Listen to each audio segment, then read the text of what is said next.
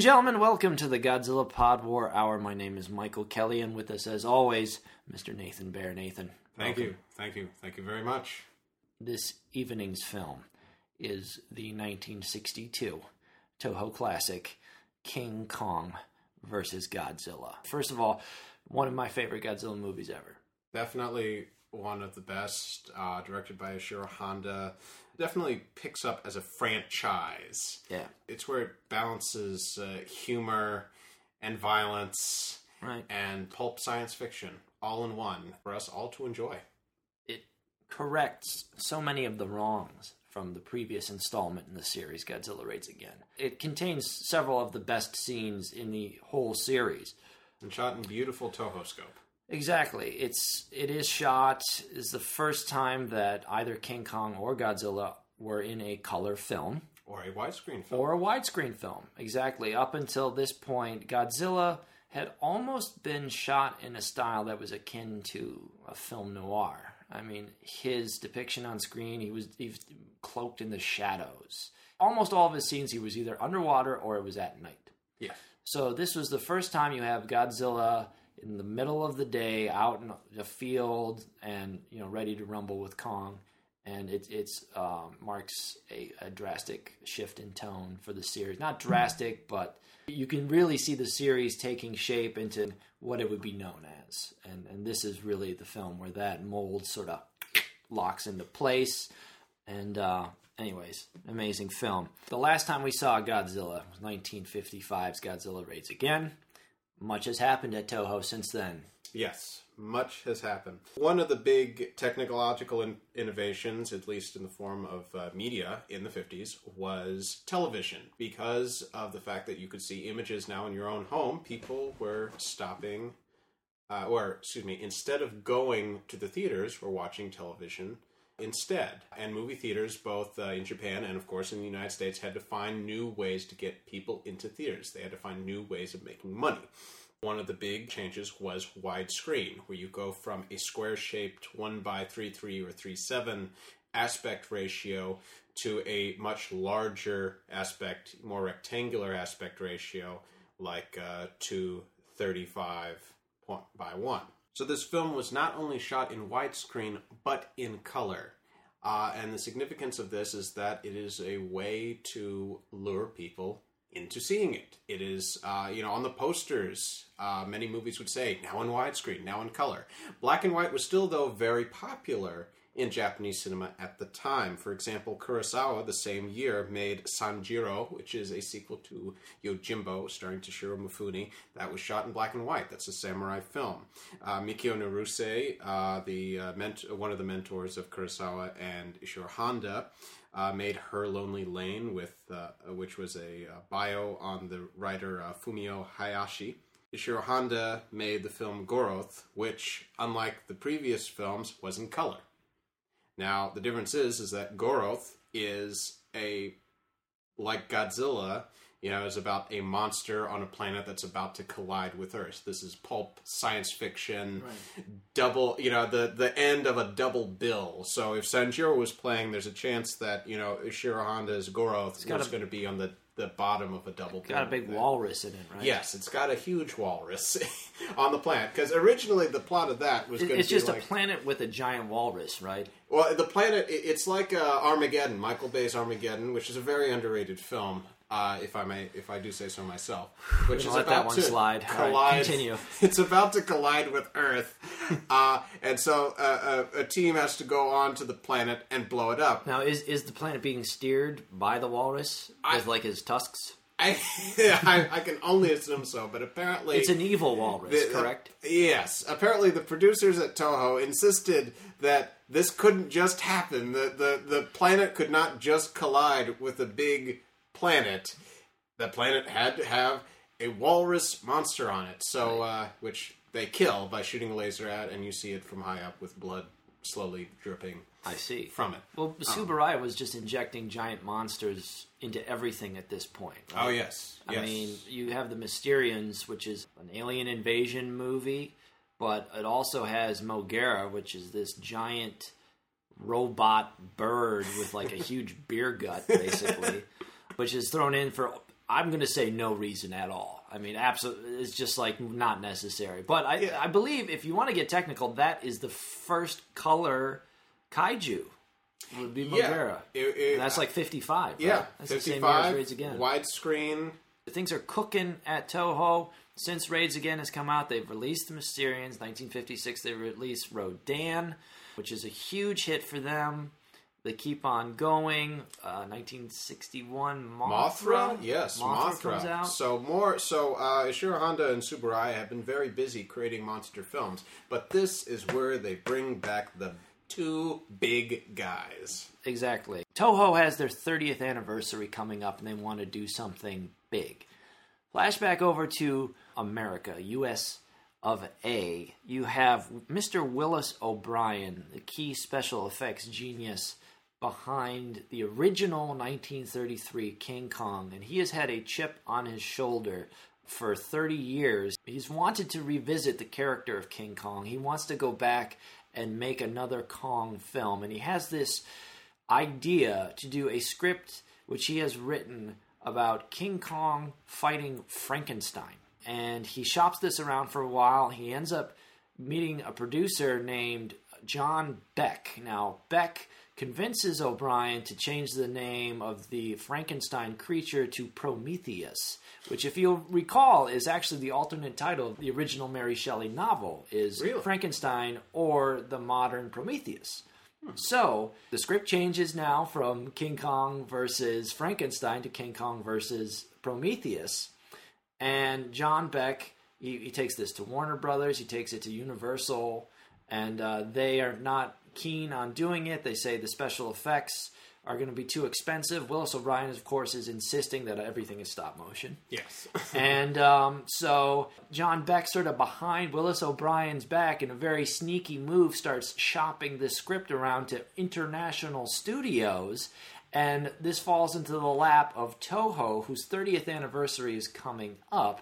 And Tsuburaya, one of their key special effects guys, is completely obsessed with King Kong, as we have gone over in exhaustive detail on this program. So they get wind of this, like, what, what, what? You, you want to make a, another King Kong movie? Uh, You want us to make it? Yeah, of course, of course, of course, we'll make this. So, um, and and so John Beck sells them the script behind Willis O'Brien's back. Yeah. and this is devastating. Like, Becky. yeah, exactly. This is Willis O'Brien's brainchild, and John Beck just sells this to Toho behind his back. Tell, sells them the script behind his back. And so now you've got Toho making King Kong versus Prometheus, but they're like, well, you know, it's our 30th anniversary coming up next year. Let's bring back one of our monsters. Who who have we not used in a while? Let's see. We've got Mothra. Uh, you know, we just had a Mothra movie. It doesn't quite work out that well. You know, Rodan is more of a bird, not quite humanoid. Well, who, who else do we have? Oh, hey, does anyone remember Godzilla?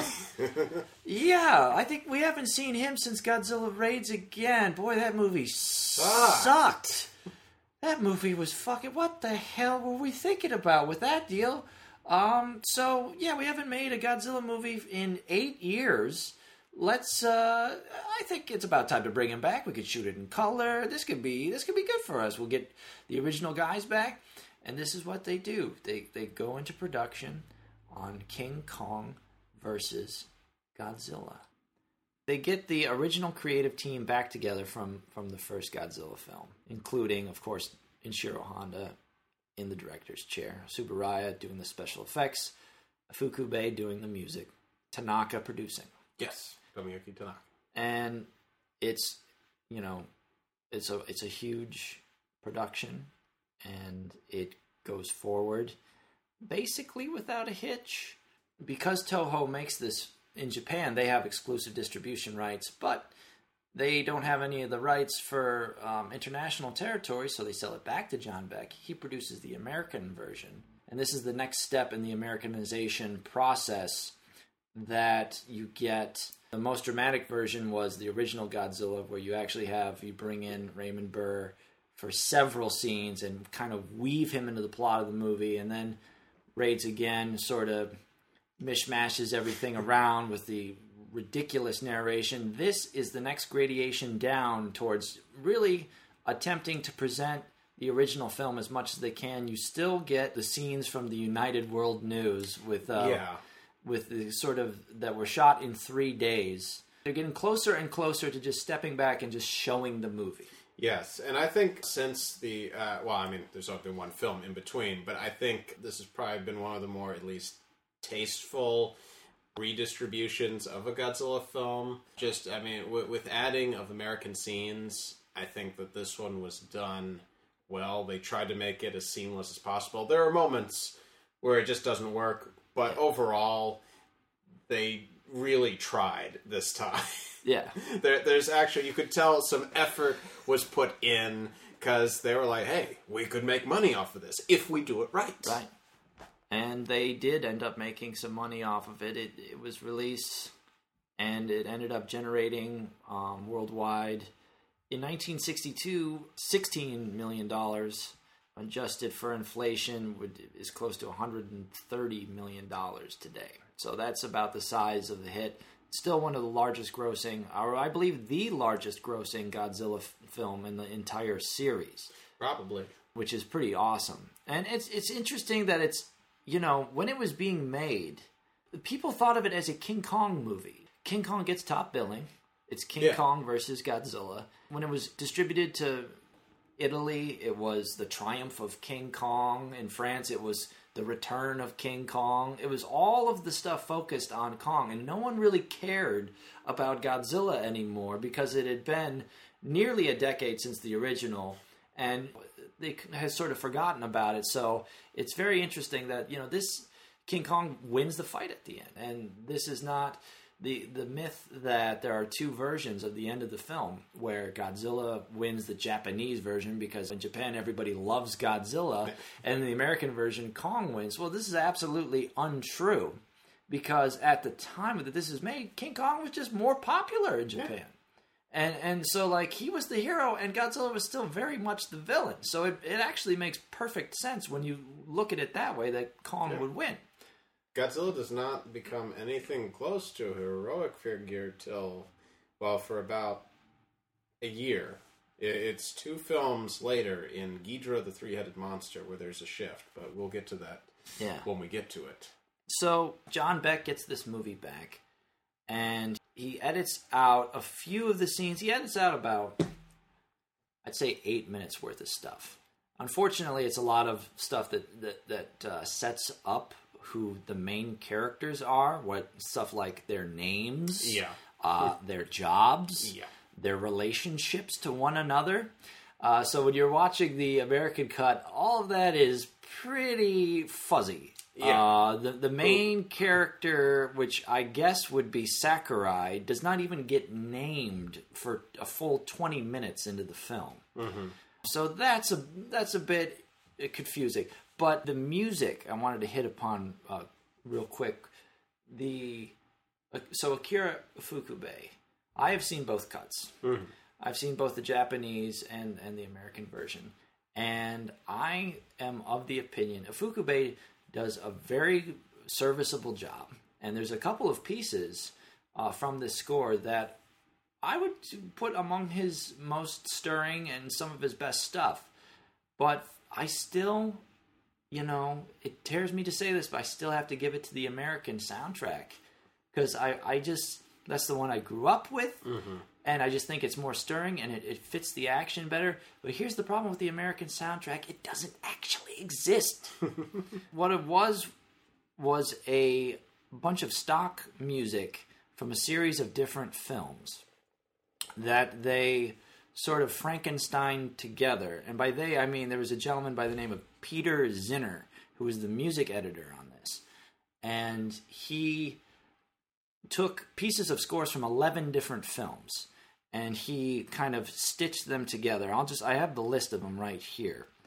Uh, the majority of these are from a, a, a composer named Hans Salter. But, anyways, here we go. So, these are some of the films that the music from the American version of King Kong vs. Godzilla actually comes from. There's an Errol Flynn movie called Against All Flags. There's a haunted house movie called The Empty House, Creature from the Black Lagoon. Uh, Bend of the River, which I can only assume is a western of some kind. Untamed Frontier. The Golden Horde. uh, Frankenstein meets the Wolfman, Man Made Monster, While the City Sleeps, The Monster That Challenged the World. So a lot of, you know, a very eclectic mix. You've got some swashbuckling movies in there. You've got uh, quite a few monster movies and some that sound like westerns. It also uh, contains music from the trailer, the trailer music for the film This Island Earth. Yes. Again, not the music from the movie, just the music from the trailer. And also, he took some music from a television show called Wichita Town, which is apparently pretty short lived. So, all of these things, and for years, people have been trying to find this score. Of course, it does not exist in uh, normal terms. So, what has happened, and I, I did some research on this, and relatively recently, within the last year, people have finally been piecing together all of these these sections of music, all these different cues, and reconstructing them and sort of rebuilding the soundtrack of this movie. So now, if you go on YouTube, you can find where people are actually recreating the tracks as they appear in the movie. And some of the tracks will have two or three different pieces of music fit in together. So it just shows you the insane amount of devotion. And people are getting these pieces of music from like, you know, they're somehow take, getting them from LPs that, Yeah. that they find from these movies. Some some of these movies date back to the 40s, you know. So it's just like it's crazy. And the music editor on this, Peter Zinner, he als- also helped re-edit scenes from the film along with the writers, because of course there was no real film editor for the film because it had already been cut by the Japanese editor. And so Peter Zinner edited the music, and then he also helped edit the you know the scenes together and the actual film itself. Went on to have a fairly successful career in Hollywood. He ended up being an- a three-time Academy Award nominee. His credits include The Godfather, The Godfather Part Two, and The Deer Hunter, for which he won the Academy Award for Best Film Editing. This is the guy who did the music editing on King Kong versus Godzilla. it's insane. It is crazy. When I found that out, I was just like, I, I don't. What do you even say to that? Um. So yeah, that that, that to me was pretty insane, and it's always funny watching these American versions because it's like. You know, when the opening credits start, the person who gets top billing in the movie, not any of the Japanese actors, No, it's no, no, Michael Keith Yeah. the guy who plays Eric Carter from United World News. Now, they filmed the stuff for United World News in like three days in like a soundstage in Hackensack, New Jersey, or whatever. And like, there's no way Michael Keith should be getting top billing in this movie. Especially when uh, the Japanese version is filled with well-known Yeah, respected Toho actors. regulars, you know, Right. Because Toho, like uh, most other uh, movie companies at the time, still had contracted actors, which is why when you see films from you know MGM, Republic, or Warner Brothers or Universal, you see a lot of the same people, even if the subject matter is completely different. the film was released, and I think it's the archetype of not just Godzilla movies, but like the big showdown films, where it's like every time there's two titanic forces that collide, you hear about like this film's title gets thrown around. A relatively recent example would be in Fast and the Furious Part Five, in the scene where Vin Diesel and The Rock fight people say like, "Oh, it's like King Kong versus Godzilla," you know, or when Freddy and Jason fight. Uh, a, a lot of thing when that film came out, I heard it's like this is you know not since King Kong versus Godzilla has this. So it's like people still remember this film. I, I remember when The Lost World was coming out, seeing a behind the scenes interview with Jeff Goldblum he was talking about how excited he was to be in Jurassic Park and the Lost World because he remembered when he was a kid going to see King Kong versus Godzilla in the theater and like everyone going insane. You know, mm-hmm. it was like one of his most prized memories from childhood. So definitely had a huge impact. I remember when I first found out that this movie existed, like my brain exploded because you know I was already very familiar with who King Kong was. Sort of like one of those first primary characters, like you know King Kong and like Superman and like Star Wars. It was all just like this is you know one of the first things that imprint on my brain. In fact, I even had a um, like a puzzle that was like King Kong and Superman fighting. You know, I'm sure it wasn't like called King Kong. Was probably like you know enraged giant ape versus Superman because they didn't want to get sued. But you know, it, it was it, it was it was King Kong, and uh, I had just sort of started finding out about Godzilla, and then I found out that this movie existed. I'm like, this is ins- like I I can I literally cannot believe that this movie exists. You know, because you can't actually have there is no King Kong versus Superman Yeah. movie, but there is a King Kong versus Godzilla.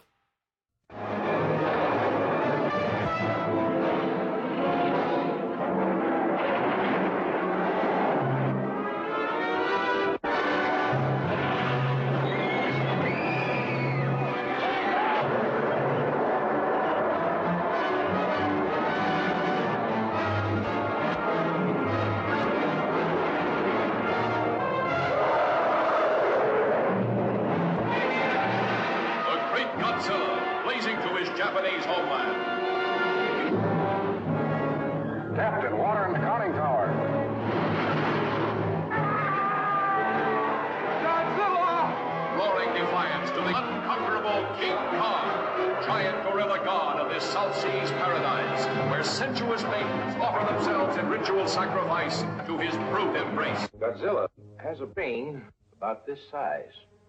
He is sheer brute force. While Kong is a thinking animal.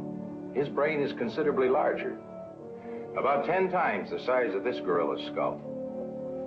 Being instinctive rivals, there's no doubt that they will attempt to destroy one another. King Kong versus Godzilla, heading for their colossal collision, shattering every obstacle that stands between them in the most fantastic rampage of annihilation ever recorded on film.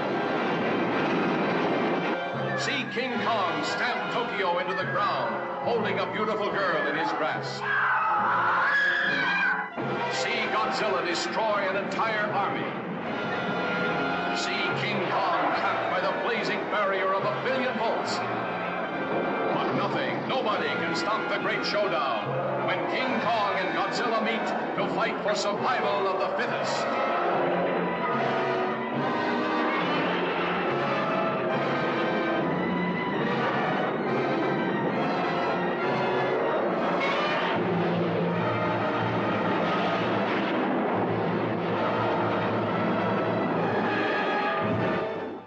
Right off the bat, the American and Japanese versions are the the first shot.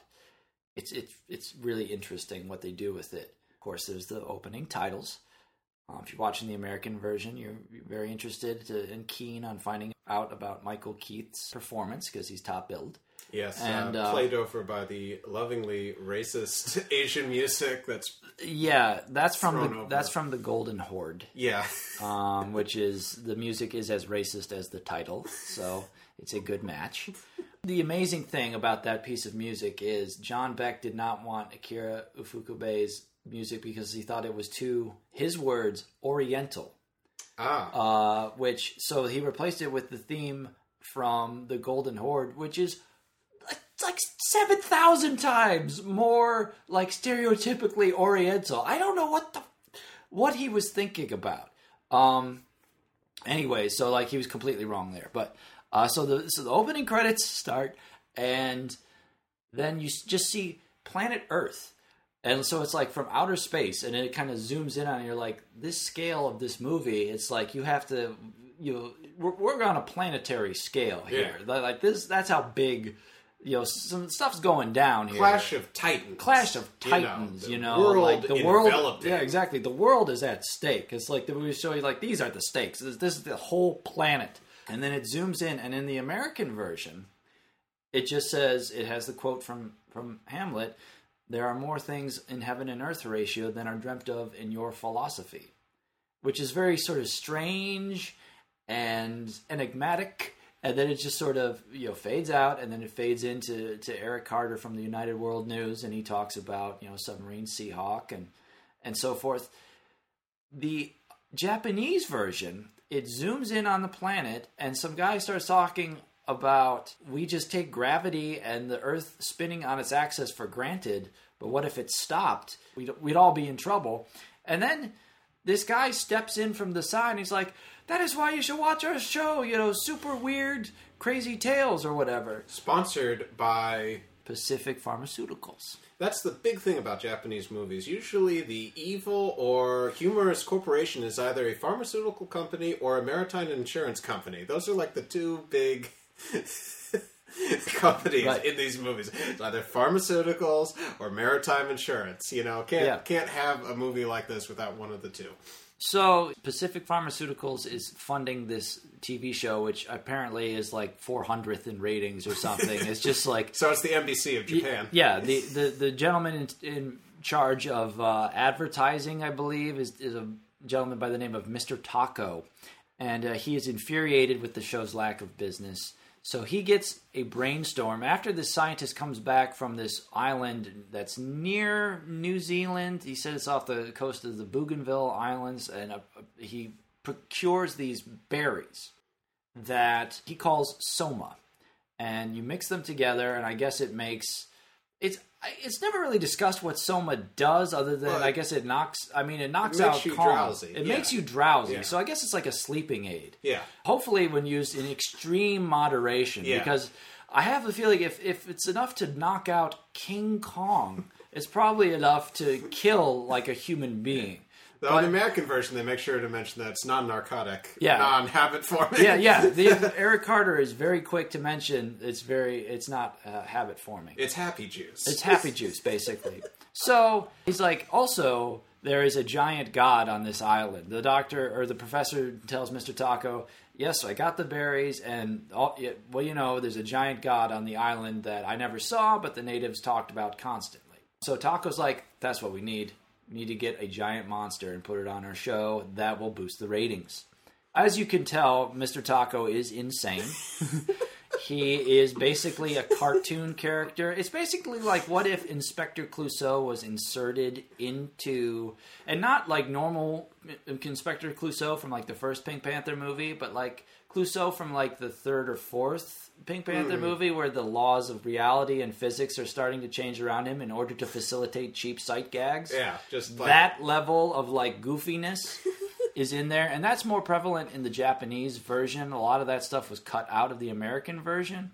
And what a loss that was. yeah i mean uh, seriously the japanese cut that i saw i was laughing out loud at this stuff and it's you know i'm very desensitized to comedy and like i, I so it's it's got to be pretty funny in order to make me laugh and the stuff he was doing was very sort of sly, like physical comedy and kind of slick stuff. So it was.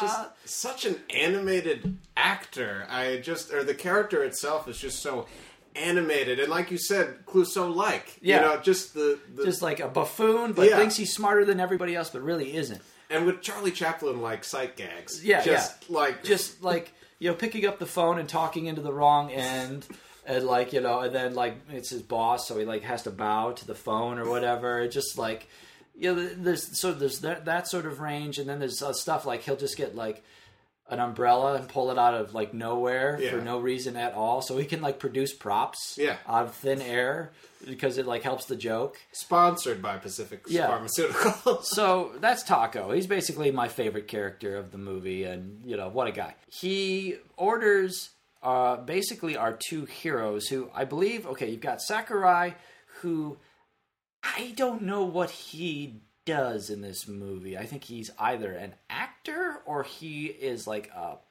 ad pitch man for Pacific Pharmaceuticals. he's basically the Jon Hamm of Pacific Pharmaceuticals. Yeah, because because in the beginning they show him doing a commercial where he's like playing the drums and acting all wacky and like so he's on TV and like doing whatever he can and his his buddy Faru kind of comes up to him and is like it- almost acting like an agent like almost like you know well we'll do whatever we have to to you know try and get you further or whatever so I don't quite know what their positions are but they Yeah. definitely work for Mr. Tako Yes, and uh, because they're both excited about the meeting with him. Out of the meeting with the professor guy, they end up going to the Faroe the, the Faroe Island. The, the plan is formulated that they are going to go to Faroe Island to, to get more of these berries and investigate whether or not there is a giant god there?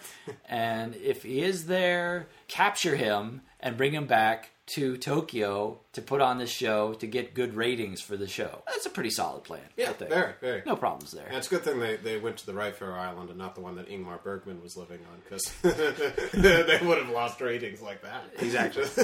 While all of this is happening, U.S. submarine Seahawk, a nuclear submarine, is near Tokyo. Well, not near Tokyo. It's, uh, in the north, it's near in the uh, north. Hokkaido, the uh, northernmost uh, island of Japan, or the the, the yeah, biggest, it's like a few hundred miles away from Hokkaido. Yeah. I would think. which uh, coincidentally is around the area that Godzilla uh, was last seen in 1955. Yes, the, if you all remember, after Kobayashi sacrifices himself for absolutely no reason at all at the end of Godzilla Raids Again, and then everyone buries Godzilla in ice, he's been frozen basically in this iceberg island. Well, it was like an island at the end of Raids Again, but now it's just like an iceberg, or Yeah. like it's melted. It's a floating. It, it, yeah, within the last eight years, it's lost like ninety percent of its mass, but like Godzilla is still.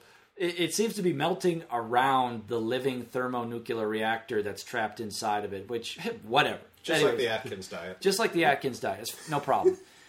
Best not to think about it. Anyway, so what I have to say about the, the U.S. Uh, the submarine Seahawk, which is carrying with it a collection of some of the world's greatest scientists. so All speak pidgin English. who all speak pidgin English, and this is fascinating. This is where one of the uh, huge differences between the American version and the Japanese version. Because for years, I, when I was watching the Americanized version, and when they started showing the scene in the Seahawk, which you know, of course, it's all um, American looking.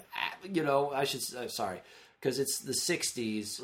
They're all Caucasian they all sound basically normal, you know. It's like depth at 25 meters, you know, like sort of they all kind of have the A, you know, like Brooklyn accents. The Hey, captain hey. the captain has like down periscope, you know, his very commanding voice. Then when you watch the Japanese version, you just assume they're all going to have the same voice because they're all speaking English. This this is when you realize that all of those voices, ha- even though they're all speaking English, have all been dubbed again in English. So when you hear what the original actors sound like, it becomes instantaneously clear that these were people who were just living in Tokyo at the time who could barely speak English that were Oh. taken in because they look American. Yeah. So, like, at one point, first of all, this captain is not a good captain of a sub because the way the scene plays out, the sub just crashes straight up into an iceberg.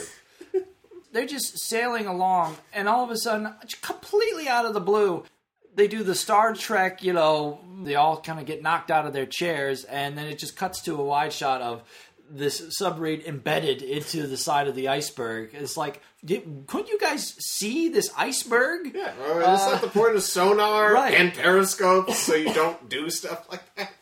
Exactly. So, like, not a very good crew. They, they almost, and I almost think it's maybe they're depicted intentionally to be idiots because they're Americans. I mean, they, they end up being like the way it's filmed. They they, look kind of stupid. Uh, coincidentally, another film at Toho, uh, directed by Ozu, who normally works for another, another theater, but that's another story. Uh, the, the, the daughter in that movie is dating an American who is this big, lumbering, tall, blonde, blue-eyed guy who bows very awkwardly. I, I'm bowing towards the microphone right now because I know you can all see me. Uh, he bows awkwardly towards the mother, and you know uses his very awkward but powerful Japanese, the Ohayo gozaimasu. Yeah. So, so this is how Americans are perceived through Japanese.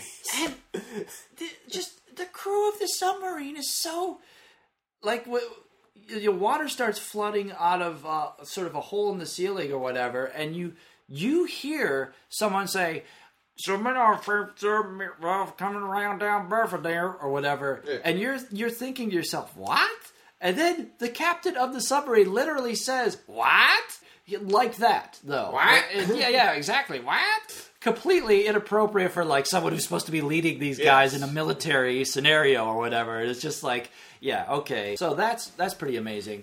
They they they crash the sub, and then you know Godzilla basically wakes up from his icy tomb, And I will give the scientists credit because they start to hear Godzilla's roar for the first time, and this is the first time we hear the classic Godzilla roar that would be used until, you know, for the next probably nine or ten years. It does change a little bit once you get into the 70s, but you know this is his this is the first time you hear that sort of iconic roar which is pretty awesome because it has been changed from the original gojira and it is also no longer Anguirus's roar from Yeah. you know they are actually using Godzilla's roar again so they hear this roar and one of the, the top scientists points to the ceiling which is now erupting into flames the ceiling of this submarine and he just says Underwater. underwater, and he says, "Gojira, it's Gojira." So it's like they instantly know it's Godzilla, which is like the most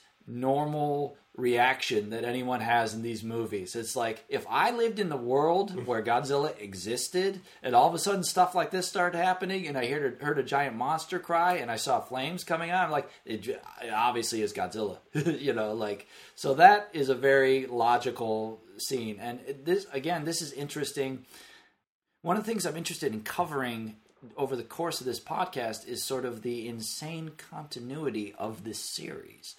And it it gets busy right away with this one where, you know, right off the bat, uh, if you watch the Japanese version of this movie, it's like, oh, it's Godzilla.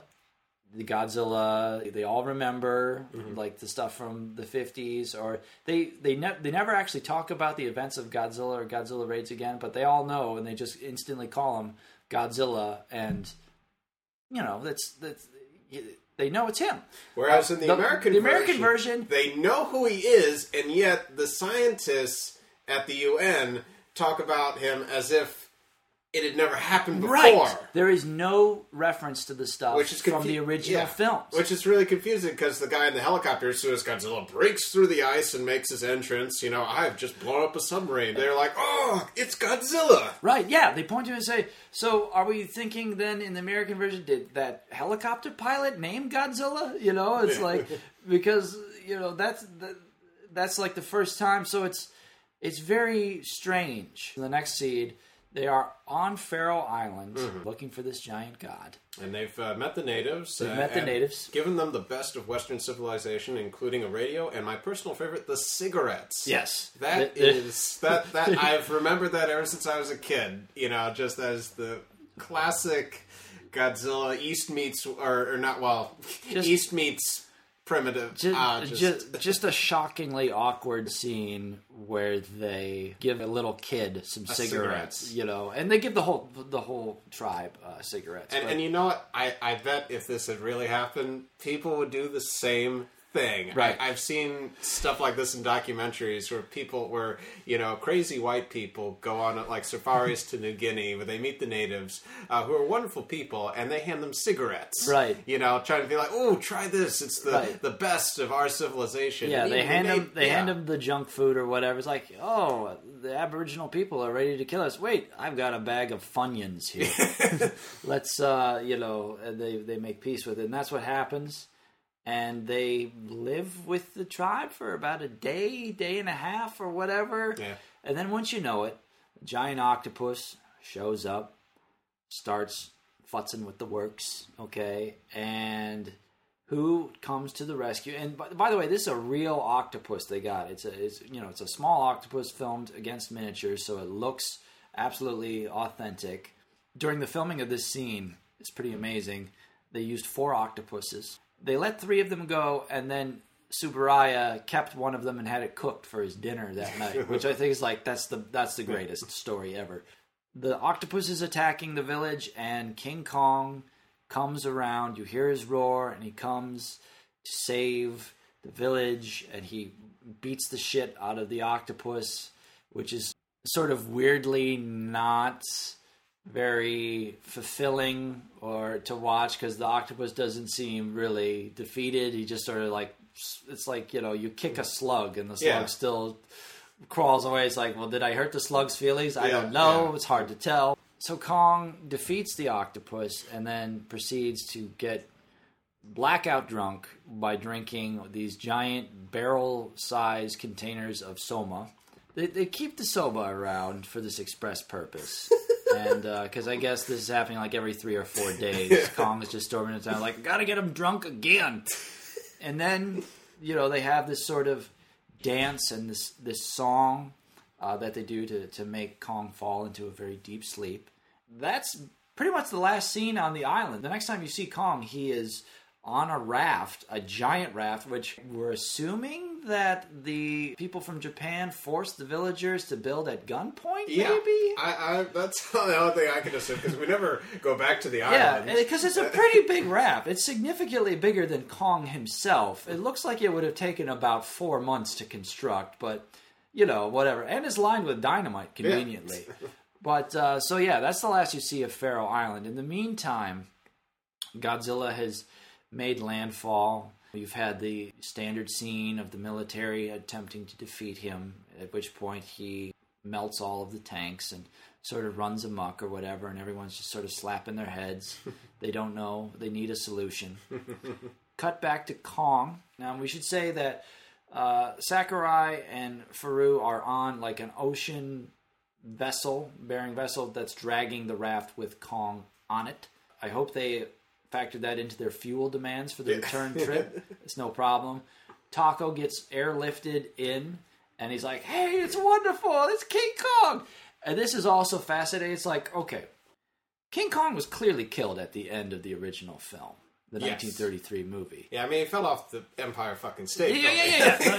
he, he- he is definitely dead. His son was also killed at the end of Son of Kong. You know, spoiler alert, but you know, it's Uh, kind made of made excellent veal though.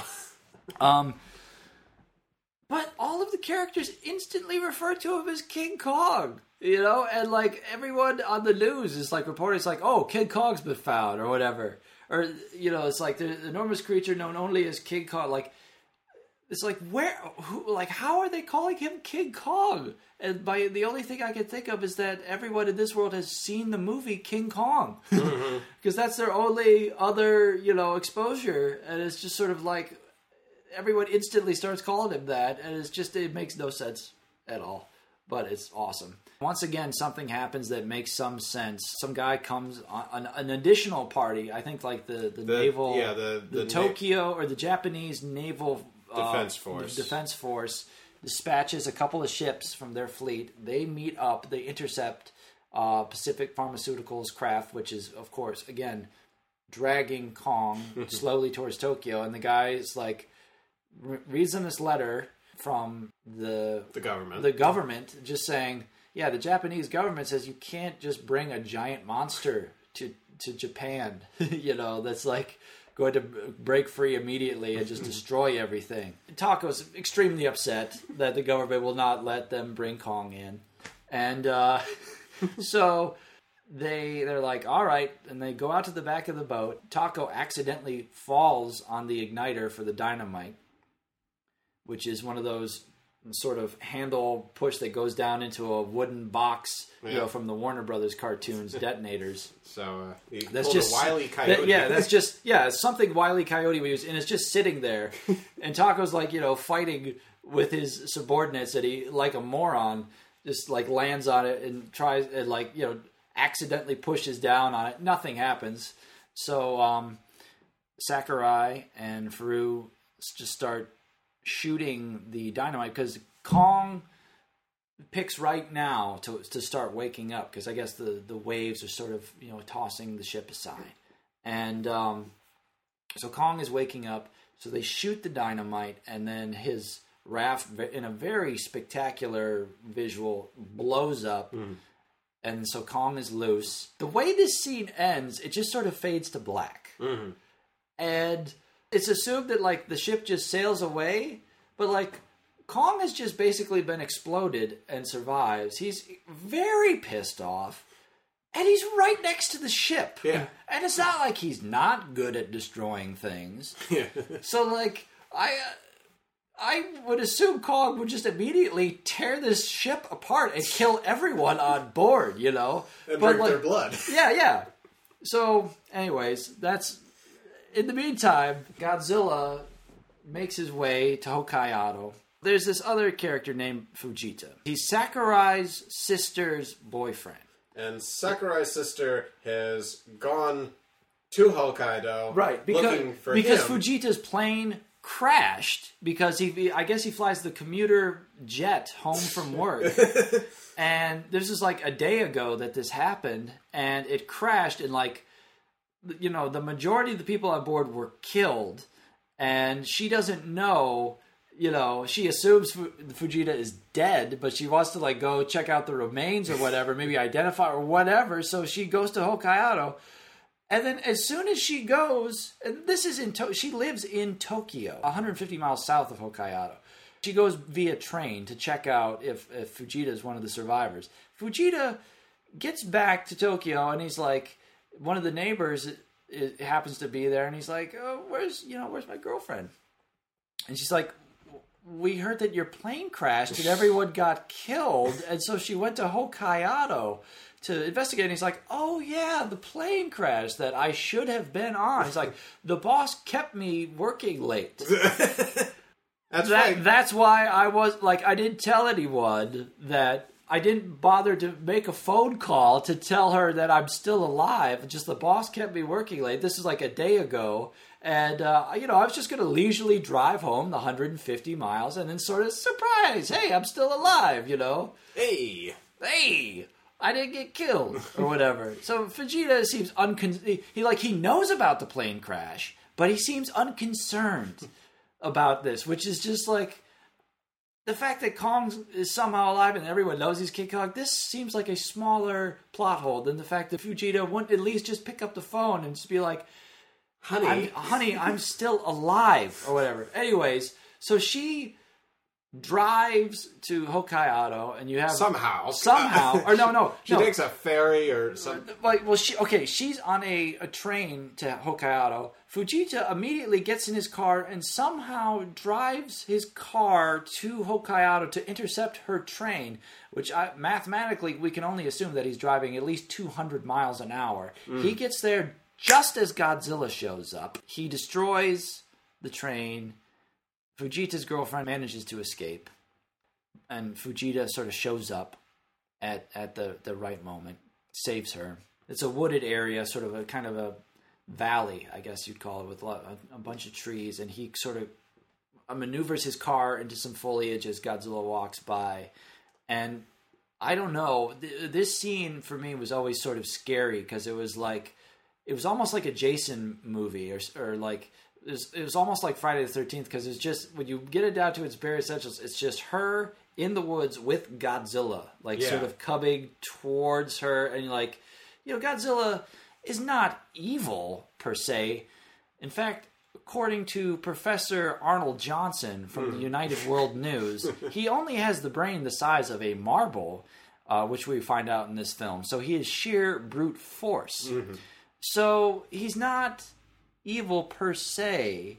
He's just like a hurricane that you can aim. But Uh, which is why Hannah Arendt wrote that essay, "The Banality of Godzilla." right. So like they just hide out in the woods, and Godzilla um, walks on by, and I I always remember that scene being kind of scary to me because it was like it, it really addressed the the sort of primordial fear, which is ignored in basically in a lot of Godzilla movies. We're just like Godzilla is so big, he's so powerful that like he wouldn't necessarily mean to kill you or would even know what's happening, but like you would be like an insect to him and he might you might accidentally get his attention and it would be nothing for him to kill you, you know. So it's like just don't just take yourself out of the equation. It's like when you go over to a friend's house and they have a pit bull who's like insane, and then your friend's just like, "Oh, don't worry about Ruspit. You know, he's been trained. He won't bite your face off. You know." And, and, like so, you have to put your trust in the dog. It's like, no, no, no, I don't want to hand over that control to the dog. You know, I'm a human. I want the control in my hands or whatever. It's the same thing. It's like it's like you just want to take yourself out of the equation. You know, it's just like if you can hide from Godzilla, probably a good idea. just have him walk on by. You know, w- within five minutes, he'll be like three miles away. Yeah.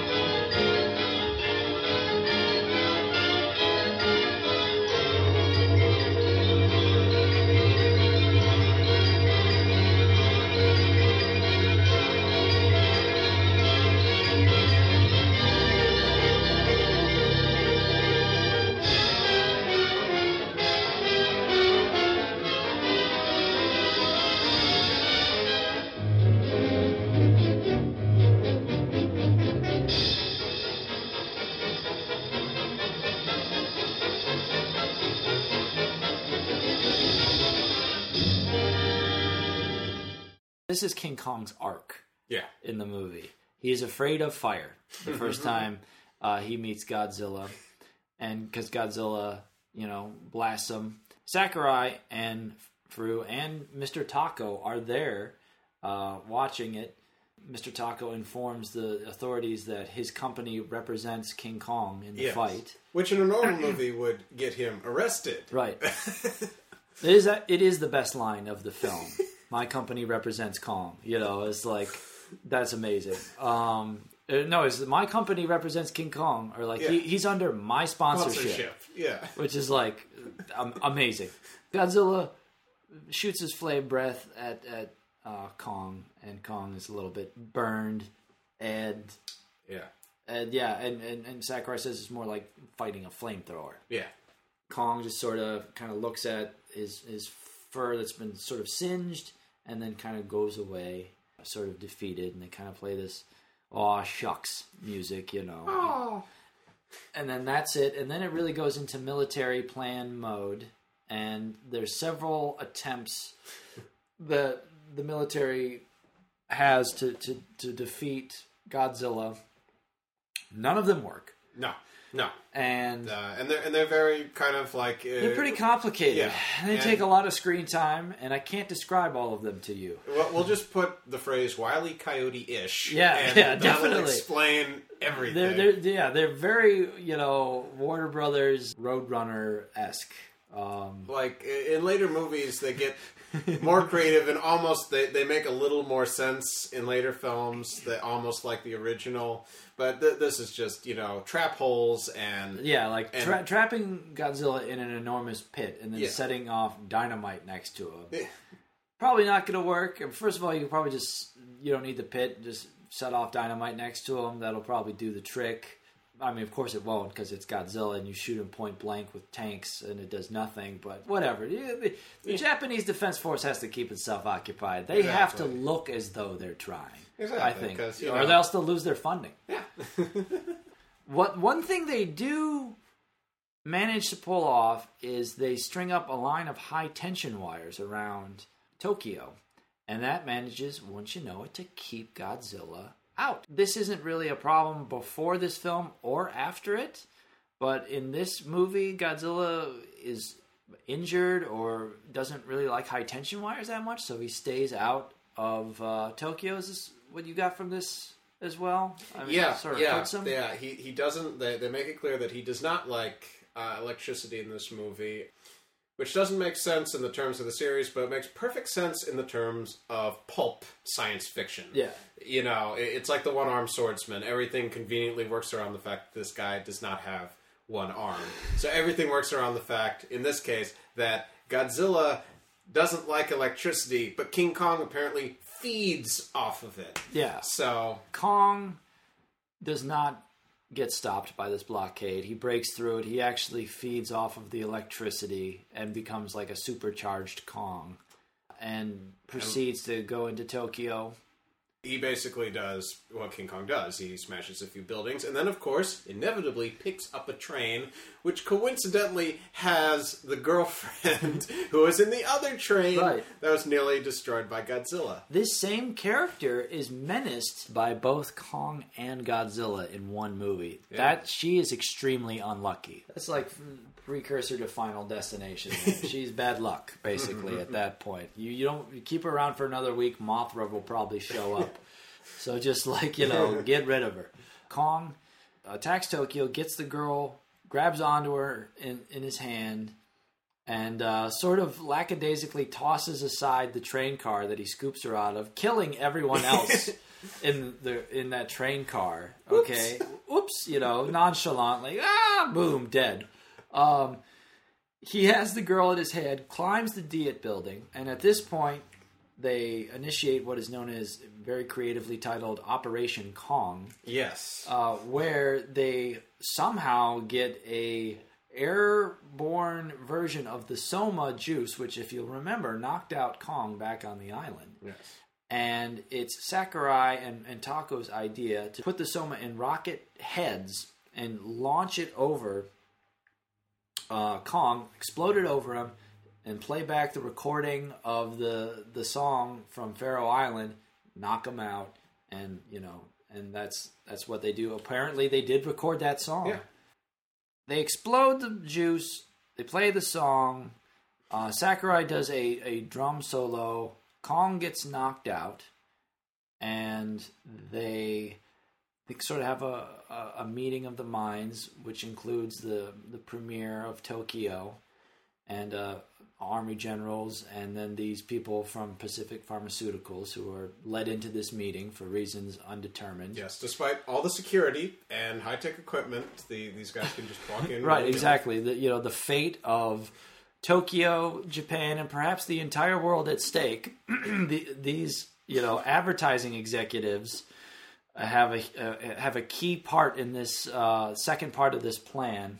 When clearly they should have been arrested by now. um, anyways, what follows is the most hilarious and, and awesome plan in any of these films, and it's basically just Kong is now knocked out. He's on the ground. They're just going to take this wire that's super strong that was introduced in the first act for seemingly no reason, tie up Kong to these balloons, and airlift him to wherever Godzilla is. He happens to be near Mount Fuji, and just drop King Kong onto Godzilla and hope that they fight until both of them are dead. and this is the plan. Which is exactly what my parents did when, when we were kids. She, they, they'd put me and my brothers in one room and just were like, okay, sort out your differences. we'll be over here. We'll come back for the bodies. We'll come back for the bodies later. and, and in fact, the premiere actually says, you know, think of it Kong versus Godzilla. If we are lucky, both will die. this plan is awesome. This plan makes so much sense and is so like practical and is like this is immediately if this for whatever reason actually happens in our reality this is definitely what they should do. Because it's, it's like leads to the most spectacular and awesome results possible you know? Like of course you should just drop one monster onto the other and like force them to fight for no reason other than you know a strategic military maneuver.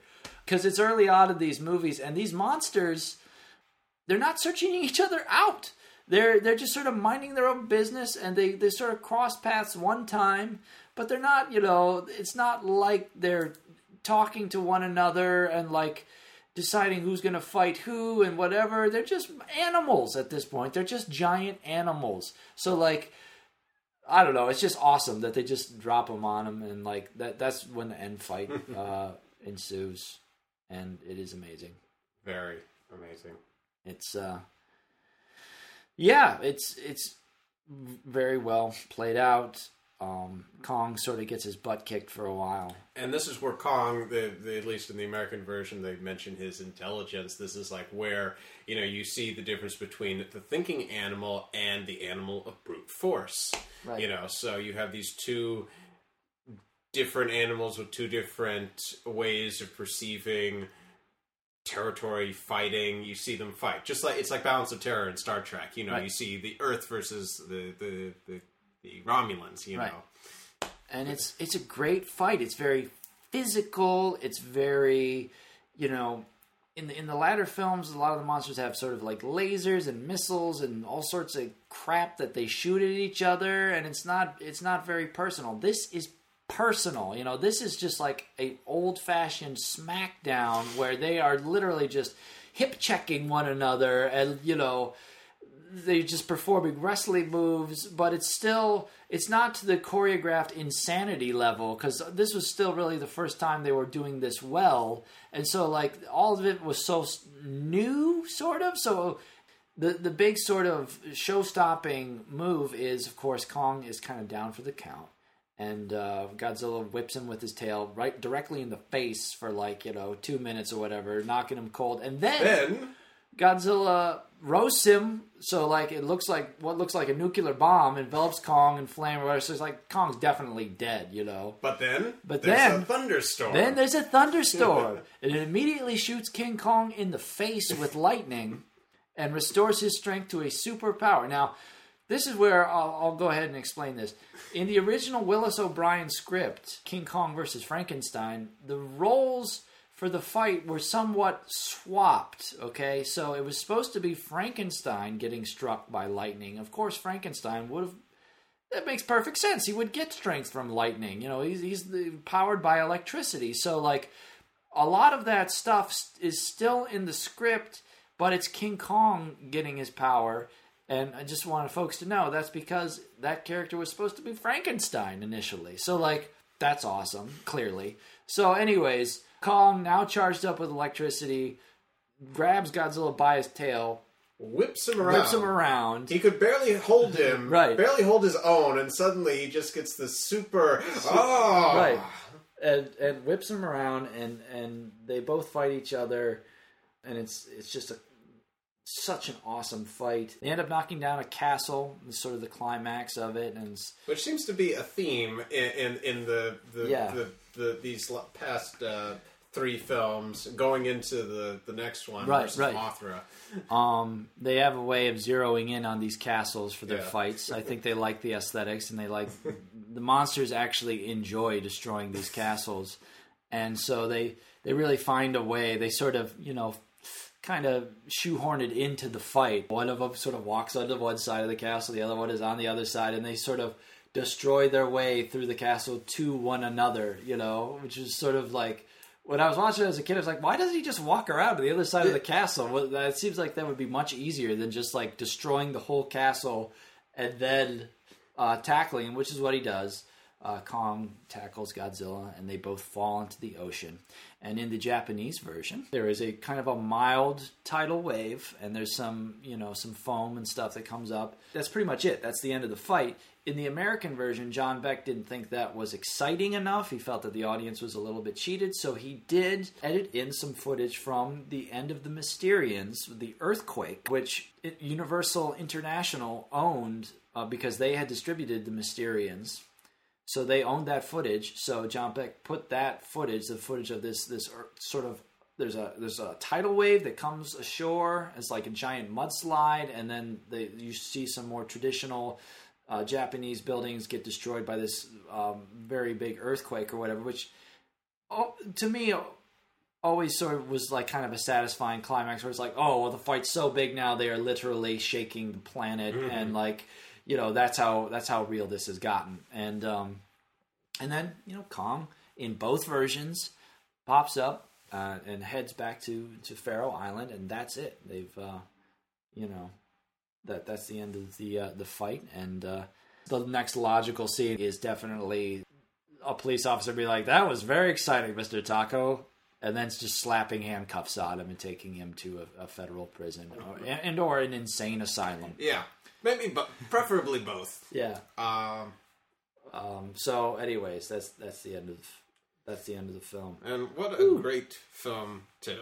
Like this is this is uh, as I mentioned before, this is like the beginning of the franchise portion of Godzilla.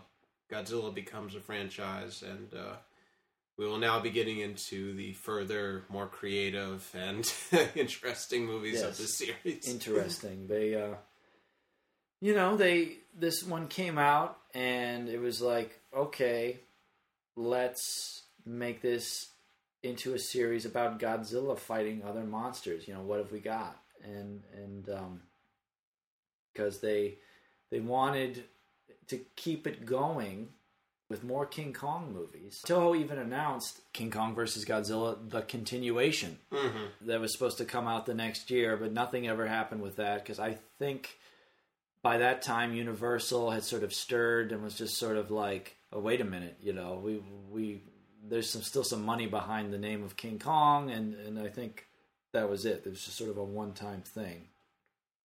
So you've seen this film. When when when did you like?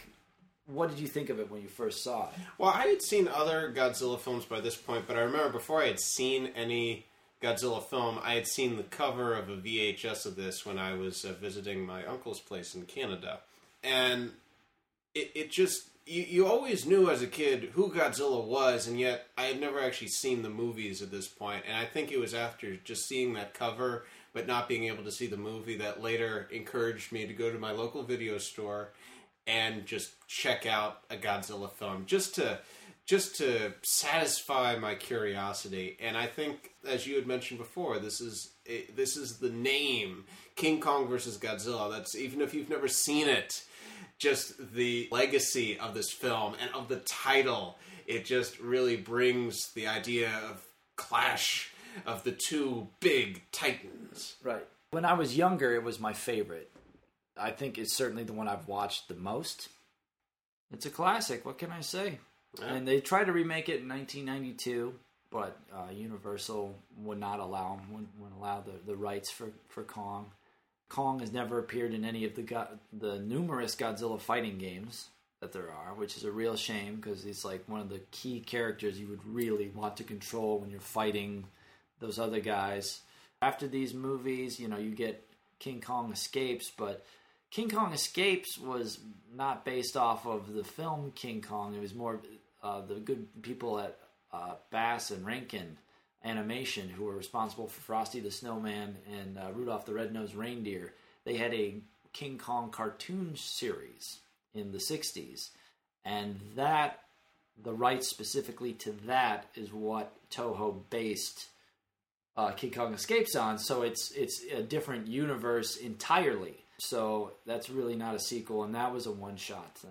So this is sort of Kong's only really foray into uh, into the Godzilla verse, which kind of makes it better in a way. Um, anyways, thank you for listening. Any closing thoughts, Nate? Nope. All right. good. All right. What's said is said. What's said is said. King Kong can't make a monkey out of us.